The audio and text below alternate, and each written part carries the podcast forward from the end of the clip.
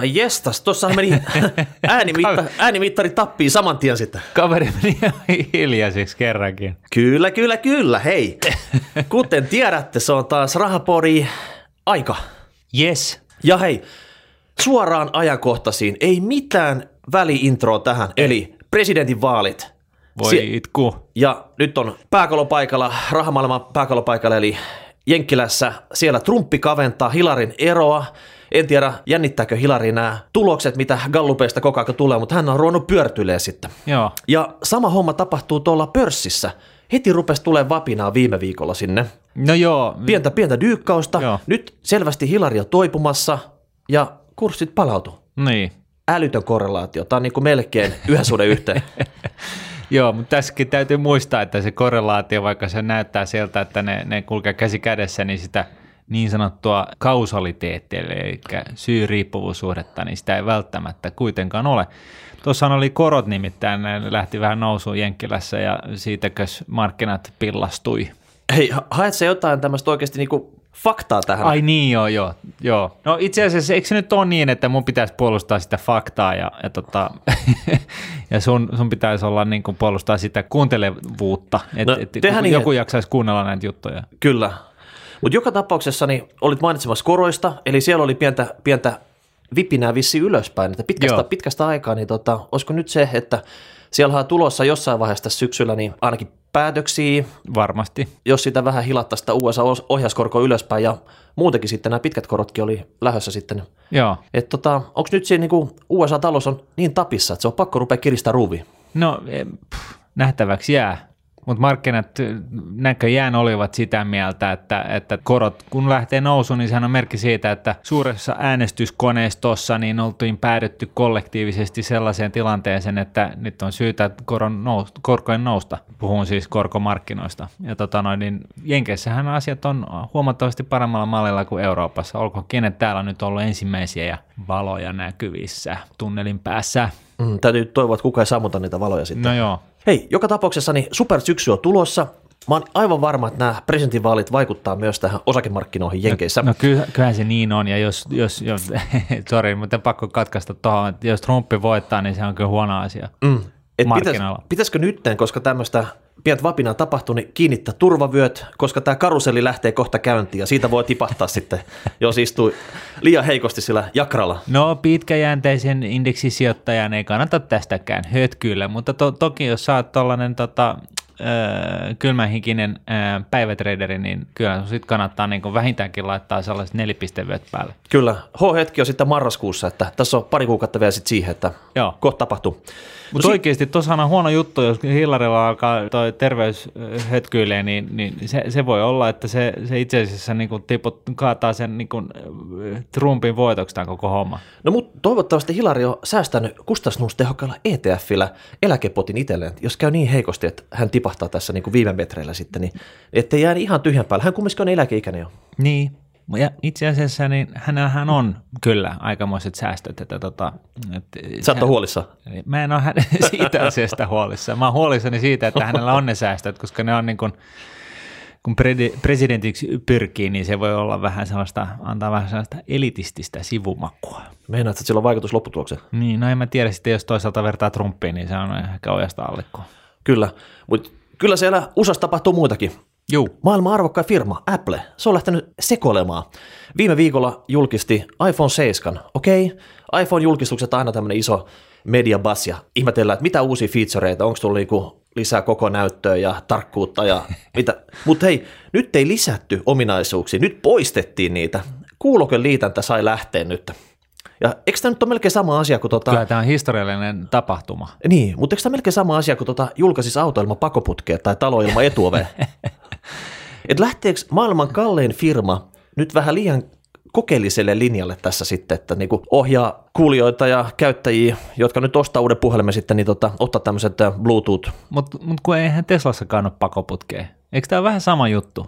Kun Eli sä- ne lähtee BSAlle nyt Teslaa tälle linjalle sitten. Niin no siis eihän sitä kuulokeliitäntää tarvita. Et, et, et siinä mielessä niin, niin, niin tota, on yhtä lailla, siis sanotaan näin, kännykässä tarvitaan kuuloliittymää yhtä paljon kuin Teslassa pakoputkeen. Et, et siinä mielessä, niin eikö tämä nyt ole ihan askel oikeaan suuntaan? Niin, mutta Tesla, firma, joka ei ikinä tuottanut voittoa, se on todellinen riskisijoitus. Se on vaan niin kuin tulevaisuuden lupaus. Apple, se on kumminkin niin kuin kunnon tulosta tekevä firma, niin, niin. nämä on niin kuin pikkusen eri vaiheessa tätä sykliä. Niin. No mutta kuitenkin tuotteen kannalta, niin, niin tota, mun mielestä se on ihan oikea veto. No niin. Sä tunnet, hei, tota, ton Steve Jobsin kuin naapurin Jorma, niin mitä se veikkaat? Olisiko Steve itse lanseerannut tämmöisen iPhone 7 ilman kuulokiliitäntä? No ihan varmasti. Mun mielestä toi on ensimmäinen tällainen niin kuin suuri teko sitten Steve Jobsin Applessa. No halleluja, jos tällä pääsee historiakirjoihin, niin tota... no hei, sitten me saatiin uunituoreita statseja Joo. täältä SoundCloudista, missä, missä tota... Ja se, joka luuli, että me, meitä kuuntelee vain suomalaiset Suomessa, niin te ei, olette väärässä. Ei todellakaan. Nyt on tota rahapodilla kuulijamäärä kasvaa kohisten. Tässä voisi melkein sanoa, että tämä on niin kuin, kuin tsunami tämä laukkaa ympäri maapallon. No en mä ehkä ihan menisi niin pitkälle, mutta tota noin, niin ainakin kun katsoo tätä kuulijasta, kuuntelijaa statsia, niin, niin tota, tänään tämä kyllä niin kuin aika jännästi siltä, että tämä ei ole mikään suomalainen ilmiö tämä rahapodi, vaan tämä on täysin kansainvälinen ilmiö. Täällä on Liettua, Filippiinit, Uruguay, Libanon, Tsekit, Puola, Itali, Meksiko, Brasilia, kaikki mahdolliset maat löytyy Kyllä. listalta. Ja nyt meidän on pakko hei pysähtyä tähän ja lausua kiitokset näille lukuisille kuulijoille. Ja Tittirittidi suomeksi, eli hei, rakkaat Rahapodi-kuulijat, kiitoksia. Kiitos.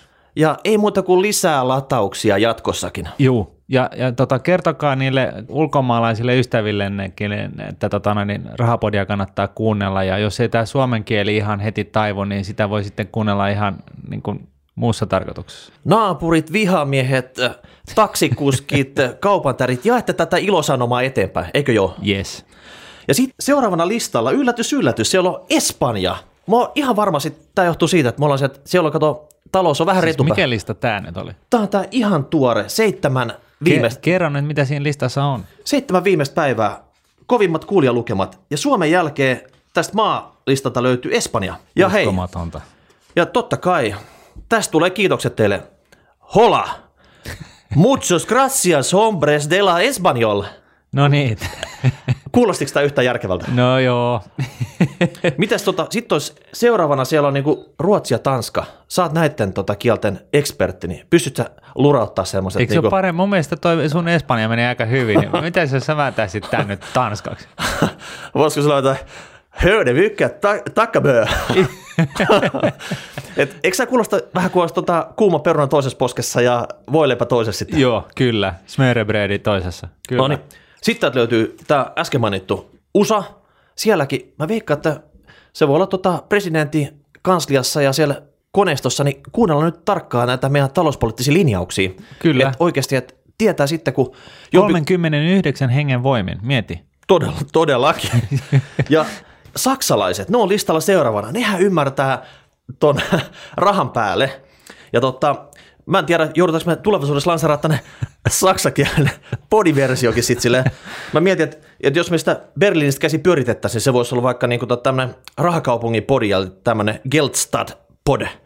Ja vähän liian pitkä nimi tietty, että jos me lyhennetään vaikka Gestapox, sitten niin tota, ei, tasa, ei, ei, ei lyhennetä. Ei, ei lyhennetä. Kyllä se, ei. Gel, Gelpod. Vai Gelstapod? Gelspod. Gelspod. Okei, okay, Achtung, Donnevettä. Se me tehdään sitten sitten. Yes. Ja hei, nytten aika taas laittaa sitten niinku palautetta. Muistatte, hashtag rahapodi. Sinne antaa palaa vaan niin paljon kuin sielu sietää. Yes. Tässä on niin hyvä muistuttaa just siitä, että jos me puhutaan sellaisista asioista, joita ei teitä kiinnosta, niin se on sitten ihan teidän oma vika, jos te ette ole laittanut meille palautetta. Mm. Mutta tähän mennessä ne täytyy sanoa, että ollaan todella, todella kiitettävästi saatu sitä palautetta et, et, tai, ja, ja niin kuin ehdotuksia ja muita. Tuolla on, tuolla on mulla äh, henkkohtaisesti niin Twitterin kautta ja, ja sähköpostiin ja joka vinkkelistä tullut palautetta hyvää ja huonoa, mutta enimmäkseen hyvää ja tota, sitten myöskin toivomuksia aiheista. Jos ei me olla käsitelty vielä niitä teidän toivomia aiheita tai juuri sinun toivomaa aihetta, niin don't despair. Nämä on niin kuin pipelineissa – Muun, muun muassa just hetki sitten tuli kuma uutinen, me, me saadaan varsinainen veroasiantuntija tänne studioon. Eli me tarvitaan lisää kysymyksiä veroista, ja me Joo. kaikki selvitetään siinä jaksossa. Juuri näin. Eli Tämä häst- on, oikeasti, tämä on oikeasti mieletön juttu. Suomen ehkä paras veronasiantuntija ää, rahastomaailmaan ja, ja sijoittamiseen liittyen. En kerro vielä kuka, mutta kuitenkin hän on tulossa tänne meidän studioon. Eli hashtag rahapodit kautta sit sähköpostista ja rahapodiat.nuudet.fi. Yes. Sitten pompataankin pääaiheeseen tänään. Joo. Eli nyt me ollaan puhuttu tuotteista ja sitten me ollaan sivuttu, että tuotteet on niin kuin nämä, mitä kansis ottaa, mutta entäs kulut? No niin. Ja, Ja- ennen kuin, ennen kuin jo- jengi ehtii niin kuin lyödä niin kuin luurin nyt korvaa tässä vaiheessa, niin, niin sehän on näin, että, että kulut syövät tuottaa. Senhän ymmärtää nyt ihan kuka tahansa.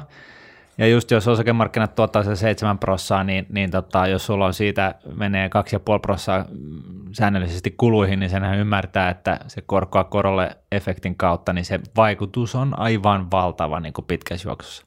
Nyt ei olisi tarkoitus puhua pelkästään tästä, tästä laidasta tätä asiaa, vaan, vaan tulin ajatelleeksi tuossa unettomana yönä, että tota, mä en ole itse asiassa nostanut esille tätä toista laitaa tästä asiasta, eli normaalisti maailmassa kun ollaan ja eletään, niin jos sä maksat enemmän jostain palvelusta tai tuotteesta, niin yleensä se palvelu tai tuote paranee.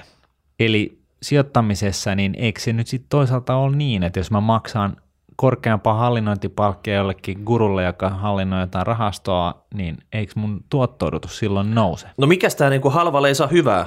Tämmöinen sloganihan pyörii nyt täällä suomenkielessä iät ja ajat. Joo, ja, ja siis niin kuin, no sijoittamisessa se, se ei välttämättä ole näin. Itse asiassa sijoittamisessa niin, niin olemassa olevien tutkimusten ja tilastojen valossa, niin, niin lähtökohtaisesti se on niin, että mitä enemmän maksat, niin sen huonompaa tuottaa saat. No miten sitten toinen juttu, mikä tota pyörii kanssani, että et köyhällä ei ole varaa ostaa halpaa. No se on totta. Mä oon ihan samaa mieltä ihan kaikessa, paitsi sijoittamisessa. Elikkä siis, Eli tämä tekee poikkeuksen. Joo, sijoittaminen on, on tässä asiassa äh, niin kuin se suuri poikkeus, ja, ja se tulee oikeastaan tiettyjen asianhaaroiden kautta, mutta jos me lähdetään niin kuin avata tätä niin kuin ihan ikään kuin alusta, niin, niin tota, todetaan, että okei, on, jos me puhutaan sijoitusvaihtoehdosta ylipäätään, niin, niin on olemassa tämä niin sanottu passiivinen sijoitusmuoto, jossa sä ostat jotain ja unohdat sen koko sijoituksen ja sitten sä joskus sadan vuoden päästä palaat siihen sijoitukseen ja katsot, miten kävi. Ja, ja tota, tämä sijoitus on luonteeltaan yleensä hy, hyvin halpa, kustannustehokas.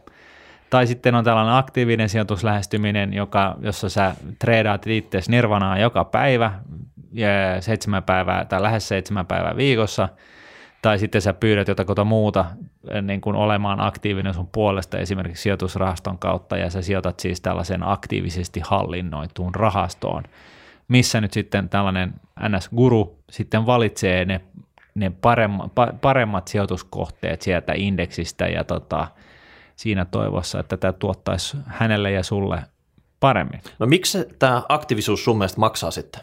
No se on hyvä kysymys. Siis lähtökohtaisesti mielikuvahan on se, että jos sulla on passiivinen tuote, niin sä voit tehdä jonkun Excel-häkkyrän ja se laskee kaiken sulle valmiiksi. Se seuraa, sä saat indeksikoostumuksen, vertailuindeksikoostumuksen jostain pörssistä ja sitten sä vaan kopioit siitä suoraan ja, ja tota, tuotat sitten tällaisen samanlaisen indeksirahaston, jolloin siihen ei niin kuin uppo ns. mitään älykkyyttä, vaan se on niin kuin passiivinen sijoitus. Eli sulla on tuonne tyhmä salkku. ns. tyhmä salkku, joo. Ja sitten se, se, se vaihtoehto on se, että sä maksat tällaiselle kalliille salkunhoitajalle, joka on gurustatuksen ansainnut tai on ansaitsemassa, ja tota noin, niin sillä olettamuksella, että hän nyt sitten luo sitä lisäarvoa, eli pystyy valitsemaan sieltä pörssistä ne niin kuin muutamat sijoitukset, jotka tuottaa keskiverto pörssiä paremmin. Ja totta kai nyt sitten se, se niin kuin, hyvin yleensä ei-kriittinen lähestyminen tähän on se, että no sellainenhan tietotaitokaveri tai nainen, niin siis sehän maksaa. Onhan se totta, että on maksaa, ma, maksahan se enemmän, mutta, mutta miten paljon enemmän, niin siitä, siitä voidaan sitten alkaa kinastelemaan. Niin onko tämä nyt sillä tavalla, että on tiedossa kaikki kulut, mitä tähän liittyy, mutta ei tiedä sitä, että sun pitää vaan luottaa siihen kaveriin, että se oikeasti tuottaa sen lisäarvon verran? No just, ja tämähän, tässähän se tuhannen taalan kysymys ja ongelma, ongelman ydin oikeastaan on. Pörssi on nollasummapeli.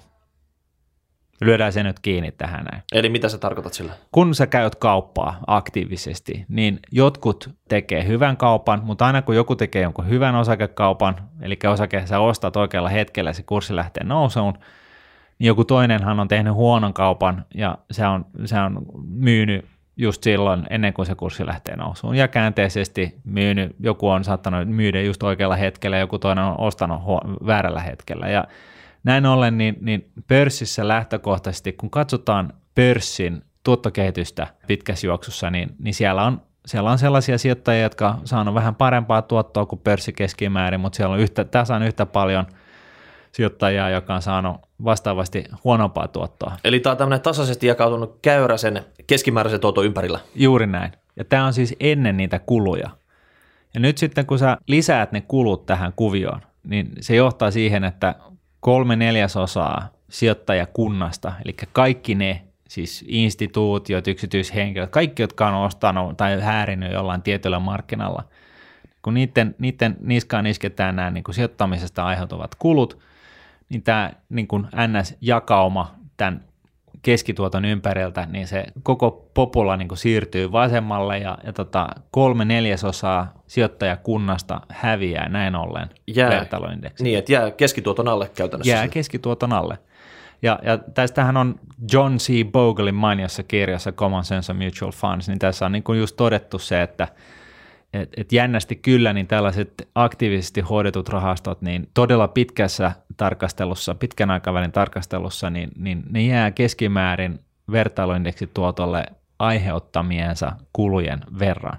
Eli ne ei pysty luomaan lisätuottoa nämä aktiivisesti hoidetut rahastot, mutta ne ei myöskään nyt sitten tuota mitään ylisuuria tappioitakaan, vaan, vaan ne käytännössä tuottaa kuin osakemarkkinat keskimäärin, paitsi että sieltä on vähennetty ne, ne, ne kun sijoituksesta liittyvät tai aiheutuvat kulut. No heti kuulija varmaan miettii, että mistä hän löytää nyt ne salkuhoitajat, jotka kuuluu yhteen neljännekseen, jotka oikeasti lyö se vertailuindeksin kulujen jälkeen? No se on, se on erittäin hyvä ja perusteltu kysymys, mutta tämän samaisen kirjan, John C. Boglen kirjan tilastosyövereistä tai viitteestä löytyy muun muassa esimerkki siitä, että sen lisäksi, niin, niin tota, että kolme neljäsosaa jää, niin, niin tota, se on äärimmäisen vaikea tunnistaa ne voittajat, koska tyypillisesti se on niin, että historialliset voittajat on tulevaisuuden häviä. Eli jos sä katsot viimeisen kolmen vuoden aikana tai vuoden aikana tai kolmen vuoden aikana jotain tällaista, että kun kenellä on, kenen, mikä rahasto on tuottanut parhaiten – niin sitten kun sä menet sijoittaa siihen, niin se tuottaa seuraavan, seuraavan aikajaksona niin kuin huonommin kuin markkinat. Okei, sä et ottaa semmoista historiakäppyrää perusteella, että tässä on nyt mennyt kolme tosi hyvin tämä viime vuodet, että sä et luottaa semmoiseen. No mä en luottaisi siihen tämän todennetun tilaston valossa, mutta tähän on poikkeus. No mutta entä sitten, että jos on niin sama käppyrä todellinen luuseri, hävinnyt oikein kunnolla, kolme, kolme vuotta ottanut tukkaa indeksiltä, niin olisiko sekään nyt semmoinen niin myyntiargumentti, että tämä on, tämä on se, mihin pitäisi sijoittaa? Ei, todennäköisesti ei, koska, koska aina kun tarkastellaan historiallista kehitystä, niin, niin tota, siellä on se, tällainen niin, kuin, niin sanottu survival bias, eli jos sä katsot taaksepäin, niin sieltä on nämä tällaiset todelliset loserit, niin ne on niin kuin kadonnut. Eli, eli Pahin, pahimmat loserit, ne on siivottu pois. Sitten. Ne on niin kuin si- siivoutuneet pois. Ja, ja, tota, ja näin ollen, niin, niin näihin, näihinkään ei kannata lähteä.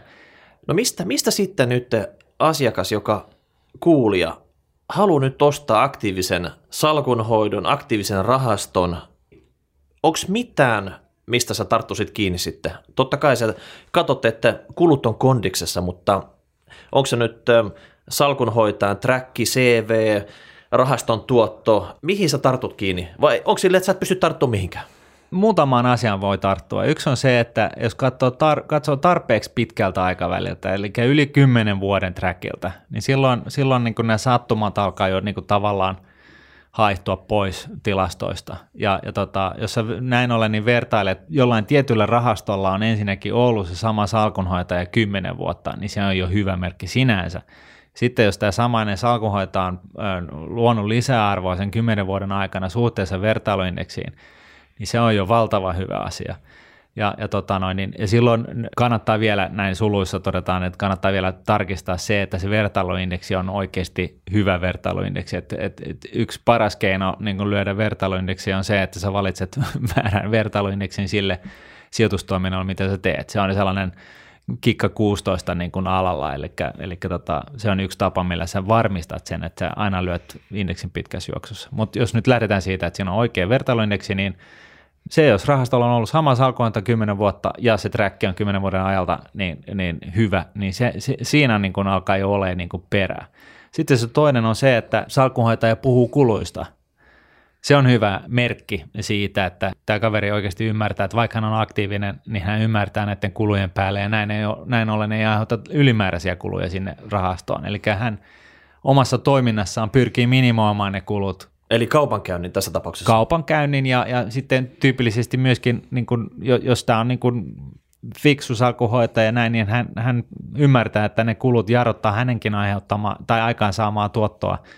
Ja näin ollen, jos siellä on jotain niin kuin ihan poskettomia tuottosidonnaisia palkkioita tai muita, niin hän tietää jo lähtökohtaisesti, että tästä ei tule mitään. Ja näin ollen, niin koska hän tietää sen, niin hänelle, hän pitää huolen siitä, että rahastossa ei ole tällaisia yltiökalliita rakenteita. Eli hän ei ole pelkästään rahastoyhtiön puolella hoitamasta salkkuu, vaan hän on myös asiakkaiden puolella siinä sitten. Nimenomaan, ja tähän, tähän eh, liittyy hyvin läheisesti tietenkin se, että tämä salkuhoitaja eh, on sijoittanut merkittävän osuuden omasta omaisuudesta myöskin siihen rahastoon. Niin tämä on niin kuin tämä toinen juttu. Mm. Mutta totta kai siellä on myös se, että tämmöiselle salkunhoitajalle kautta henkilöstöasiakkaille on voitu tehdä semmoisia ylimääräisiä osuussarjoja siihen samaan rahastoon, jossa on ihan superhalvat kulut.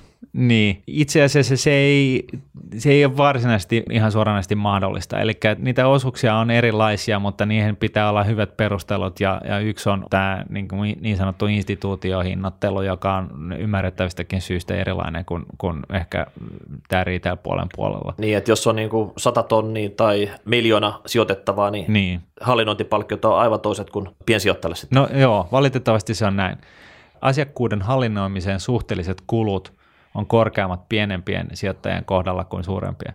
No anyways, kolmas tekijä, mistä se tunnustaa niin kuin ehkä sitten tällaisen hyvän aktiivisen salkunhoitajan, on se, että sen puhuu näistä tällaisista asioista, joista myöskin maailman tunnetoimmat sijoittajat puhuu. Eli niin kuin NS nämä jutut, pitkäjänteisyys, sijoittaa hyvin yhtiöihin, yhtiöihin pitkäjänteisesti – kaikki nämä tällaiset Buffettilta maistuvat ja tuntuvat jutut, niin, niin se on niin kuin tällainen niin kuin kolmas tekijä, jolla voisi yrittää vähän niin perkaa niitä jyviä akanoista niin sanotusti.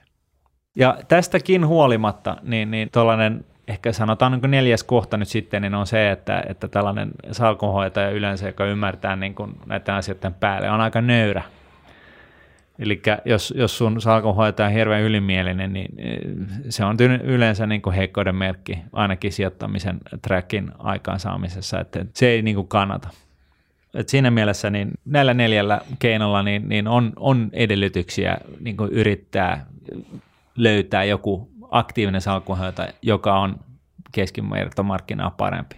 Mutta lähtökohtaisesti on muistettava, että sä et siltikään tiedä, että vaikka kaikki kaikki tähtien asennot olisi oikeassa, oikeassa suhteessa toisiinsa, niin valitsemalla aktiivisen sijoitustrategian, niin sä et tiedä, miten se tulee tuottaa pitkässä juoksussa. Se voi olla 20 vuoden kuluttua siinä ylimmässä neljänneksessä, mutta se voi olla jossain häntäpäässä, tai se voi olla jossain keskellä, tai se voi olla, olla että se osuu just siihen osakemarkkinan keskivertotuottoon pointti on se, että kun sä valitset aktiivisen sijoitustavan, niin sä et tiedä, miten sun käy.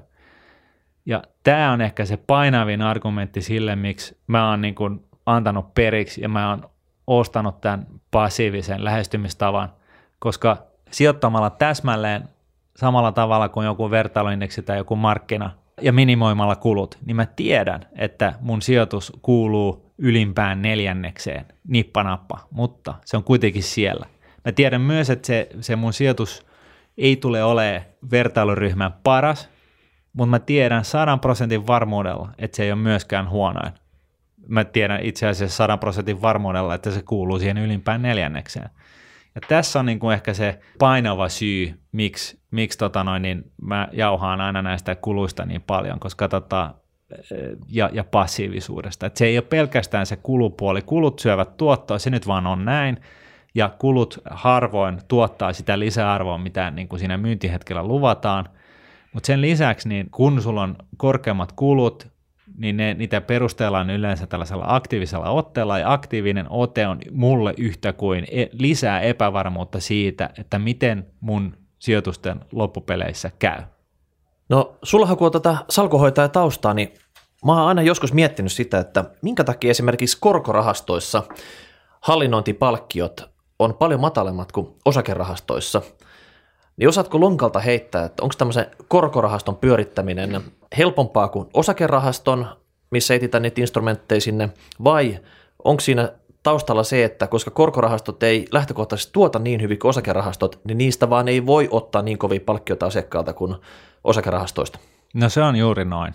Tämä myöskin kuvastaa sitä niin kuin, tavallaan mielivaltaista asennoitumista näihin rahastojen kuluihin. Et, et se, se on niin kuin periaatteessa niin, että nyt täällä on joku, joka miettii, niin sen takia tämä rahasto on kalliimpi. Et se ei ole niin kuin yhteensä, yhtään suhteessa siihen, että miten paljon ne todelliset lisäkulut on vaan niin kuin rahastoissa, vaan, vaan tota, jos nyt mietit, että jos sulla on yksi kaveri, joka hallinnee on miljardin euron salkkua, ja, niin, niin, tota, no, niin tarvitaanko siinä nyt sitten nämä 2,5 prosenttia hallinnointi, vuotisia hallinnointipalkkeja maksakseen tämän yhden kaverin palkan? No, tuskin. Eli tässä rahastobisneksessä ei tarvita mersua, lada riittää. Mä en ole ihan varma, että toi vertailukuva nyt aukeaa mulle. Bemar ja Skoda. Öö, Ferrari ja Dacia. Joo, no itse asiassa tämä on niinku eh, ehkä enemmänkin niin, että maksamalla vähemmän sä saat sen Ferrarin. Tämä on just näin, että et kun tois, kaikissa muissa elämän saroissa, niin, niin maksamalla enemmän sä saat paremman tuotteen, niin sijoittamisessa se on lähtökohtaisesti just toisinpäin. Eli maksamalla vähemmän sä saat sen Ferrarin ja maksamalla enemmän sä saat sen Mosse. Okei, eli jos nyt tiivistetään, tämä kulut on kuin syöpä, tai rutto. Joku tämmöinen niin paha sairaus, joka kalvaa sitä salkkua. Kulut syövät tuottoa tuottamatta lisäarvoa. Siinä tohtori tiivistää tämän tällä tavalla. No tämä on tilastojen valossa 99,9 prosenttisesti näin. Ja sitten löytyy poikkeuksia jo niistä viitet, niin kuin näihin, ja niitä voi niin kuin yrittää hakea niillä neljällä tunnisteella, mistä mä just äsken puhuin. Mutta siltikin, niin, niin siinä on niin kuin se viimeinen happosaade sille koko kuviolle, niin on just se, että, että kun sä valitset sen aktiivisen lähestymisen, joka on se kalliimpi lähestyminen, niin sä et edes, sä, et sit, sä tuot lisää riskiä siihen sun sijoitukseesi ja sä et niin tiedät, miten sitten 30 vuoden kuluttua, niin missä kohtaa sun suhteellinen sijoitus on. Ja vielä palatakseni tähän niin kuin korkopuolelle, niin se on just näin, että siellä hallinnointipalkkiot on matalempia oikeastaan kahta kautta. Että yksi on tietenkin se, että jos, jos keskimääräinen korkotuotto on 3,5 prosenttia vuodessa, niin, niin sä et voi ottaa siitä 3 prosenttia hallinnointipalkkiota, sehän on ihan selvä. Toinen syy on myöskin se, että ne korkorahastojen salkut on yleensä niin kuin noin keskimäärin kymmenkertaisia osakkeisiin nähden, koska maailmasta löytyy enemmän sijoitettavia varoja nimenomaan korkosijoituksiin. Tässä pari viikkoa sitten niin puhuttiin lapsille sijoittamisesta ja koko ajan tässä mediassa ja somessa ja ihan missä vaan, niin se on ollut koko ajan tapetilla, että miten aloitetaan ja mitä siellä lapsille sijoitetaan. Ja viime vuonna sä teit se ansiokkaan blogikirjoituksen maailman parhaista ETF-rahastoista, siinä oli kyllä kysymysmerkki perässä, koska meille, me, me ei jää sallittu kertoa maailman parhaita ETF-rahastoja. Me ei, voidaan vaan Mikko, voidaan spekuloida tämmöisistä. Tämä on vakava asia. Me ei itse asiassa me ei todellakaan saada antaa sijoitusneuvoja. Ja näinhän se on, mutta, mutta tämä kyseinen blogi, niin tässä on niin kuin tavallaan esitetty esimerkkejä siitä, että mihin niitä omia sijoitusvalintoja, mistä, niin kuin, mihin niitä on hyvä verrata. Tuossa on niin hyvät benchmarkit sille, että mistä voi lähteä liikkeelle. Mutta tässä on idea se, että me nyt lähinnä poimittiin varmaan esimerkkejä tähän semmoisia, mitkä löytyy meidän palvelukautta. Jos käytät jotain toista palveluntarjoajaa, niin siellä valikoima voi olla aivan toisenlainen. No sekin on totta. Toisaalta on täällä sellaisiakin rahastoja, jotka ei muistaakseni löydy meidän palvelusta, mutta en, en nyt mene vannomaan. Mutta joka tapauksessa niin lapsista kun oli puhe – niin tässä on niin kuin mielenkiintoinen asia niin kuin huomioida, kun lapsille alkaa säästää. Eli lapset, jos, jos sä pystyt kasvattamaan niistä tällaisia tarkan markan jälkeläisiä, jotka, jotka siis ei pistä rahoja lihoiksi heti, kun täyttävät 18, ja sä luotat tähän sun kykyys kasvattaa sun jälkikasvusta tällaisia, niin, niin tota, olit se sitten naivi tai et, niin, niin tota, jos sijoitus on pitkäaikainen, ja, tai sanotaan näin, mitä pitä, pitkäaikaisempi sijoitus, niin sitä enemmän riskiä sun pitää ottaa siihen toimintaan. Se perustuu ihan siihen, että enempi riski tarkoittaa sitä, että se arvo vaihtelee rajusti päivän, viikon, kuukauden, eh, ehkä niin kuin just vuoden aikajaksolla. Mutta sitten toisaalta niin nimenomaan pitkän ää, aikavälin keskituotosta tulee korkeampi, parempi. Sä saat enemmän tuottoa sun sijoitukselle. Ja näin ollen, jos, jos sä oot todella, todella pitkäjänteinen sijoittaja, siis puhutaan siitä, että sä sijoitat niin kuin useiden kymmenen vuoden yli, sä tiedät, että näin siinä tulee käymään, niin sun kannattaa nimenomaan valita näitä sijoituskohteita, jotka tuottaa keskimäärin korkeampaa tuottoa pitkässä juoksussa, koska se, se on ihan sama tekevää, miten se sijoitus lyhyellä aikavälillä heiluu, koska sä tiedät, että sä oot nyt kuitenkin sitoutunut tuohon sijoitukseen niin kuin seuraavaksi. Niin, sijoitushorisontti on siellä jossain kaukana tulevaisuudessa. Niin. Ja, ja tämä on ehkä se niin kuin, ehkä myrkyllisin neuvo, mitä niin kuin kivijalkapankelta tulee, kun sä menet sinne niin ja kysyt, että okei, että mä haluaisin säästää lapselle niin järkevästi.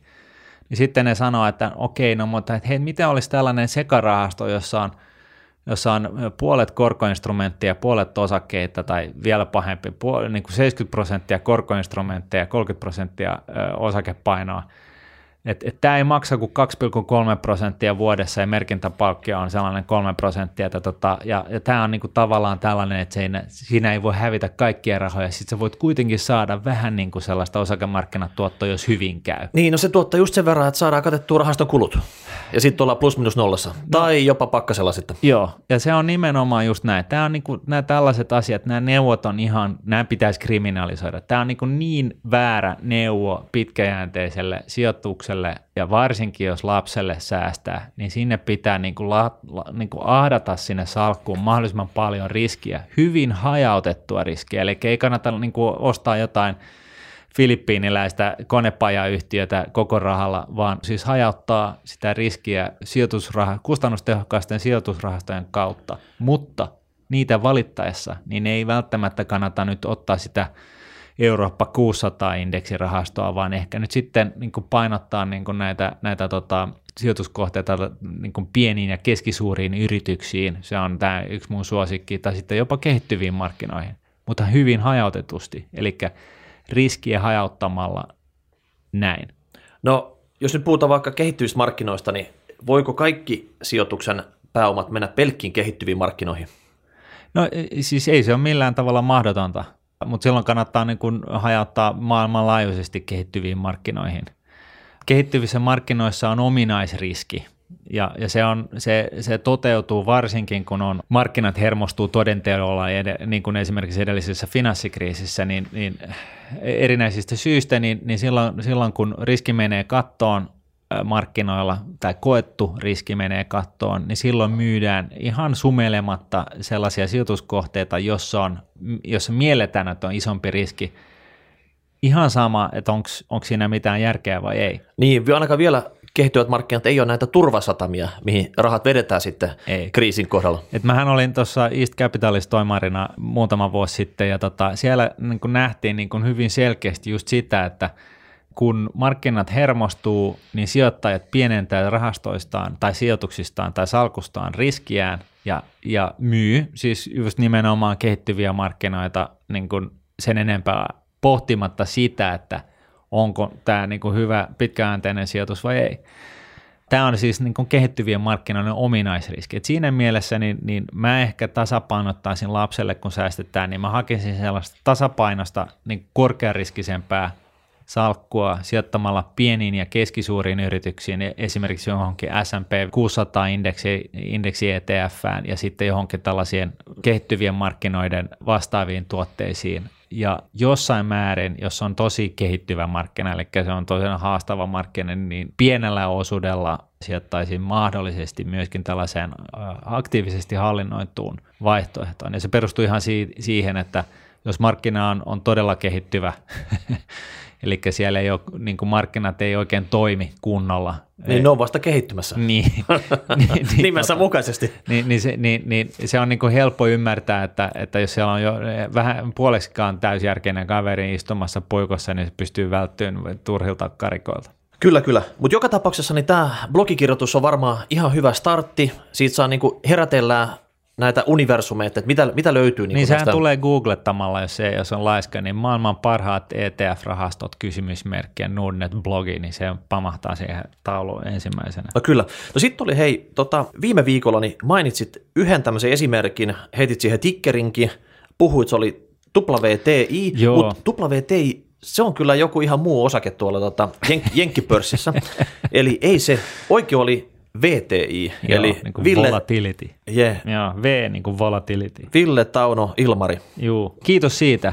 Tämä on, niin kuin, täällä, täällä tulee puhuneeksi läpi ja päähän Selvästi, välillä. joo, selvästi kuulijat on hereillä tuolla. Joo. Sitten oli, Anna kyseli tämmöistä hommaa, että hän oli lapselle sijoittamassa 90 euroa kuukaudessa. Mutta sitten kun hän teki tämmöistä omaa ETF-salkkua ja katteli, että jassoo, monet näistä niin ETFistä, niiden unittihinnat pyöri vaikka kahden... Yksikköhinta. Joo, yksikkö... Eli pörssissä, kun ne on listattu yksittäisinä kappaleina. Joo, niin samalla, tavalla, niin, samalla tavalla kuin osakkeet. Eli, niin. Ja siinä ETF kuukausisäästämisessä pitää kokonaisia kappaleita ostaa sitten, niin tota, että tämmöinen 90 euroa nyt ei hänen valitsemansa portfolio saanut sitten tota valittua, mutta ei hätä Anna. Tässä on semmoinen homma, että homma toimii ihan yhtä hyvin, että annat sitä rahaa valuu sinne lapsen tilille vaikka kolme kuukautta ja sitten pyöräytät sen kerran, kerran tota roottorin läpi sitten ja silloin sijoitat, niin eikö pitkässä juoksussa, niin kun horisontti on tarpeeksi pitkä, niin se ihan sama, että ostaks kuukausittain vai kerran kolmessa kuukaudessa vähän isomman pumpsi sitten, niin tota, lopputulos on aivan sama. Kyllä, ja siis mä en edes tiennyt tätä, että tämän, tämän, näinkin voi tehdä niin kuin per automatic täällä, ainakin täällä meillä, että että että sä voit niin kuin kerätä automaattisesti antaa vain niiden säästöjen niin kerääntyä tilille ja sitten kun siellä on tarpeeksi paukkuja ostaakseen jotain tiettyä sijoituskohdetta, niin sitten se niin menee vasta silloin läpi ja mun ei säästäjänä tarvitse välittää siitä yhtään. Ja sitten toinen kuulija Simo kertoo, että hän on tuunannut tätä ETF-kuukausisäästämistä sillä tavalla, että hän antaa sen pyörii normaalisti samalla panoksella kuukausittain, mutta jos hän huomaa, että se markkinoilla ns ostopaikka.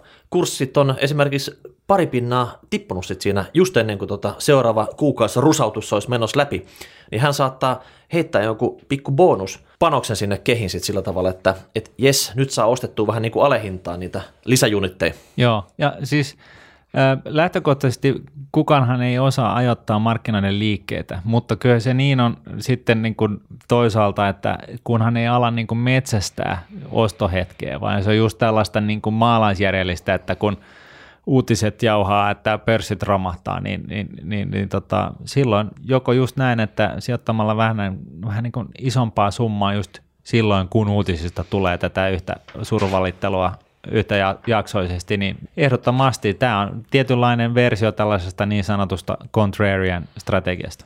Siinä oli kaikki tällä erää, mutta nyt me annetaan kotitehtävä.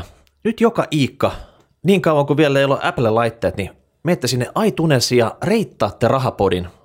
Ja annatte nyt niin kuin palaa tulikiven katkusta storiesit sinne ja tota, nyt me, me tarvitaan nyt niin kuin sinne lisäarvosteluita. Joo, ehdottomasti. Tosi hienoa. Joo, eli ensi viikolla joku jymypaljastus syväkurkku tiedonantajalta, eikö niin? Niin, joo, täytyy taas muistuttaa, oletko kuullut kerrottavan vai oletko itse joutunut rahoitusalan, ku, ei kun siis korjaan, äh, huijauksen kohteeksi, kertokaa siitä meillä, niin me kerrotaan se kaikille muille. Ja veroheisiä kysymyksiä, ketkä kiinnostaa massoja. Yes. Meillä on se ekspertti tulossa tänne. Piinataan häntä kolmannen asteen spotin alla tässä. Älä niin kuin... nyt sano noin, hän ei ole vielä tullut. Hän varmaan kuuntelee tämänkin osion just sen takia, että hän tietää, mitä osa odottaa. Hän tietää, mitä odottaa. No nyt hän tietää. Okei, okay. ei muuta kuin hei. Tässä tällä erää ja taas ensi viikkoa. Moi moi. Moi moi. Raha.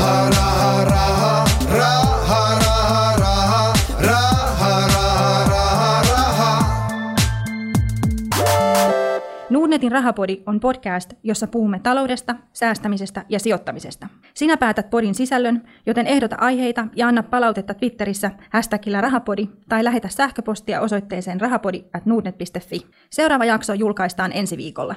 Raha, raha.